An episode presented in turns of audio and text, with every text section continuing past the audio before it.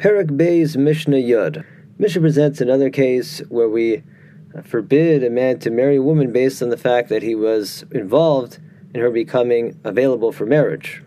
So it might give the appearance of improper self dealing. The case begins with a married woman who made some kind of a vow. She took on extra restriction and it was causing Shalom Bayis problems. It was adversely affecting the marriage. Now, the Torah gives the husband the power to annul that his wife makes if it adversely affects the marriage, but there is a time frame. If he doesn't exercise the power of Hafaras Nedarim the day he hears about the vow, then the window of opportunity closes. He can't annul it later. And at that point, the only remaining option would be Hataras Nedarim, meaning they would go to a Chacham, an expert Nedarim, explain the situation, why they feel they should qualify for a heter, on grounds that had she known the ramifications of the neder, she wouldn't have made it to begin with. An opening or a regret of the vow, and Chacham sees fit, he could say, okay, there's a basis here to be matter the neder, and he declares three times mutar lach, and the neder is gone, as if she never made it to begin with. The Mishnah says, let's say, Hachacham she'asar es ha'isha b'neder al. This happened, they went to the Chacham, can you be matter the neder? It's being a problem for a marriage. And the Chacham declined. He said, I just don't see a basis here to grant you heter in the neder. And as a result of that ruling, the man chose to divorce his wife. He couldn't deal with this neder she had, and therefore they got divorced. The Mishnah rules, just like the case we've been learning about for the past few Mishnayos. Here as well, there is a rabbinic prohibition that says, Harezeh lo yisa'ena. The Chacham himself cannot then go and marry this woman since he played a role in ending her previous marriage. So this might create the impression of corruption, of self-dealing, that the only reason people might start come to suspect that the Chacham couldn't find a basis to release her from the neder was because he actually just wanted to marry this woman for himself. So he cannot you know, put himself in that negative light. It appears he engaged in wrongdoing, so he can't marry her. The Mishnah now discusses a case where you might have argued there should be a similar kind of issue, but where in fact there's no such issue. That is, that in the event a man served on a panel of three in a Beis Din for process of me'ana, of mi'un, which is a, a, specific procedure that applies in the case of a, a, girl who's still a minor who gets married, but let's see, not through the father, through the mother, the brother, so it's only a rabbinic marriage Allah is that she doesn't need to get if she wants to end the marriage. She just has to formally refuse her husband in court, and then the marriage is over. So let's say we have a person who served on a beis din overseeing mi'un process for a young woman, o shecholza bifanav, or he was on a beis din which oversaw a chalitza. A woman had fallen for yibum to the surviving brother. The decision was he doesn't want to marry her, fulfill his mitzvah yibum and so this Beis Din oversaw the Chalitza, which of course has the effect of releasing her, allowing her to marry somebody else. In these cases, even though the person in question played a role in releasing this woman from the person she was you know, bound to before in a marital sense, still, Yisa'ena, uh, there's no issue for one of these three judges to himself marry the woman, Beis Din, because he didn't act alone participated in this process, which dissolved her, prior marital bond as part of a beis din. So, in such a case, we don't have to be concerned how people are going to say that uh, he just engineered this whole thing for himself.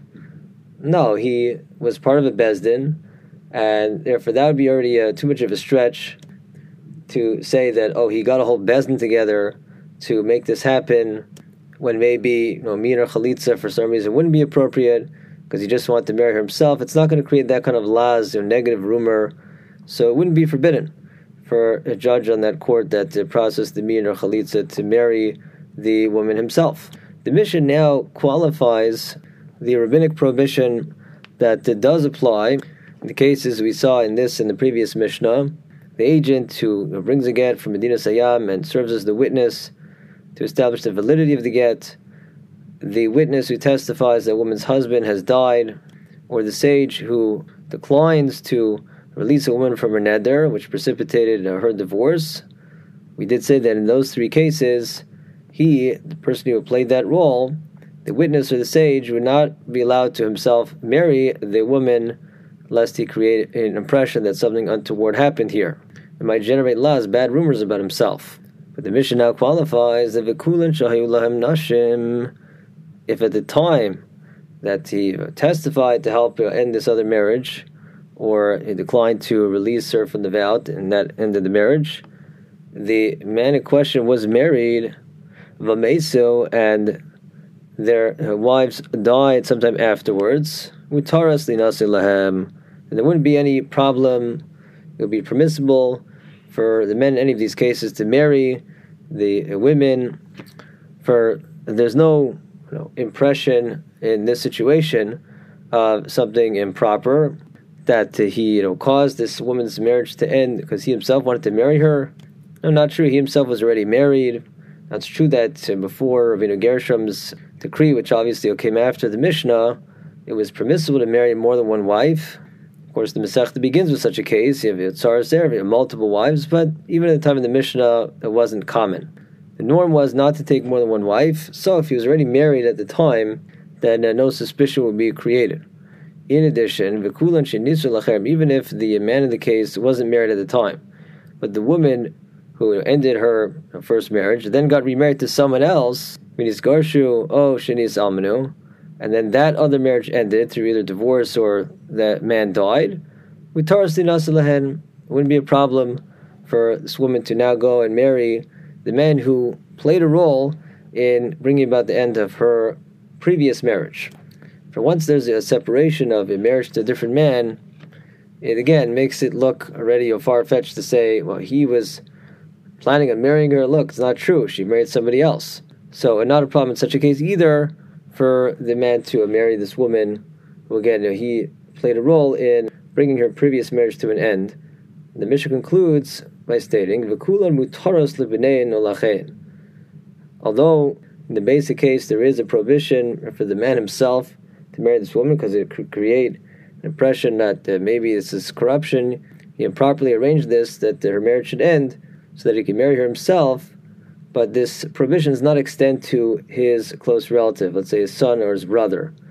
Those people would be permitted to marry the woman in question, for it's not assumed that people are going to suspect that he would go and improperly precipitate the end of this uh, woman's previous marriage in order to allow his relative to marry her. It's one thing for him to do something very improper because you know, he himself has, let's say, a strong desire to marry this woman, but uh, to do it for somebody else, even as a relative, that already is a different level that we don't suspect of a regular person. And so the son or brother of this person is permitted to marry her.